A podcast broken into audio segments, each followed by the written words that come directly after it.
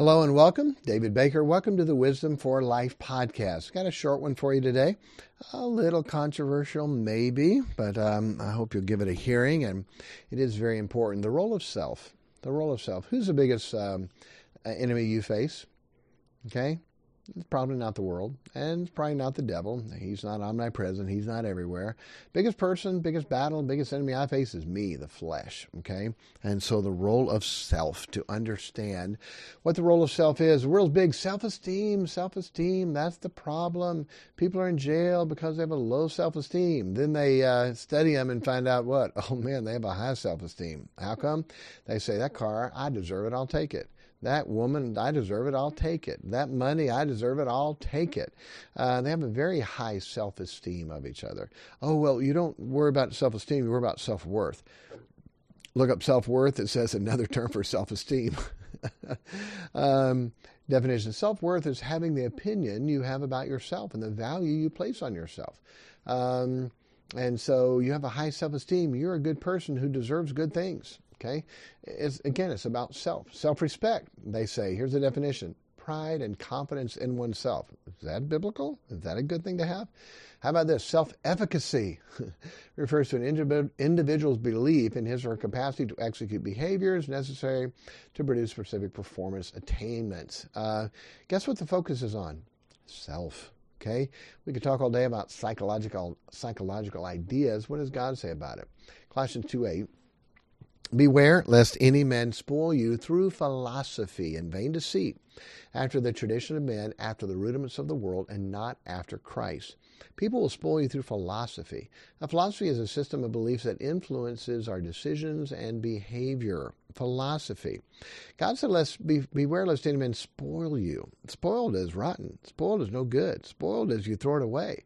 There are many people who are no good, who are pretty much worthless in this world. How come? Because they um, have been spoiled through a philosophy that's wrong. All right, here's God's um, um, understanding of self. Number one, by ourselves we can do nothing. John 5.30, John 15, uh, 3, without me you can do nothing, okay? I can of my own self do nothing. So the first thing is understand, without God, you can do nothing, nothing of yourself. Uh, number two, I'm to control myself.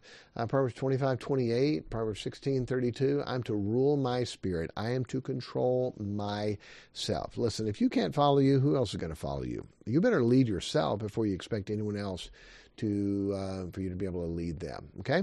Um, then, number four, what should we think? Or number three, we're to deny self. Okay, deny self.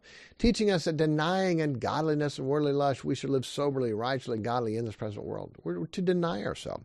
And we're not to live for self, we're to deny self. Number four, we should die, crucify, and mortify, mortician ourselves. Paul said, 1 Corinthians 15 31, I die daily.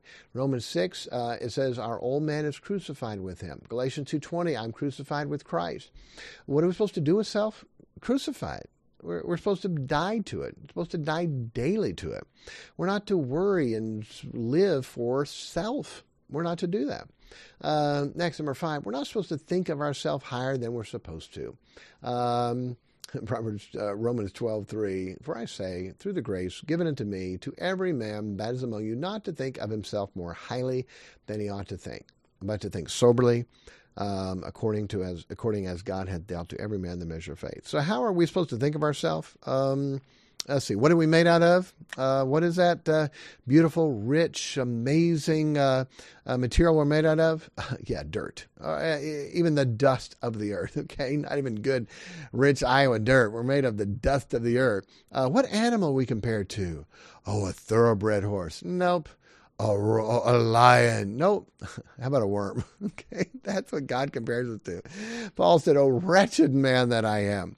Um, we should not think of ourselves more highly than we ought to think, and so many people do. Uh, basically, so who are we to esteem biblically? Philippians two three: esteem others better than ourselves. Um, 1 Thessalonians 5.12, we are to esteem those that are over us in the Lord for the work's sake. Uh, 1 Thessalonians 5.12 and 13, okay? We're to esteem others, not ourselves. Man, that doesn't sound like a very good life not to think about self. What kind of life am I going to have if I don't look out for myself? Depends if you give your life for Christ's sake, what kind of life you're going to have? You're going to find it.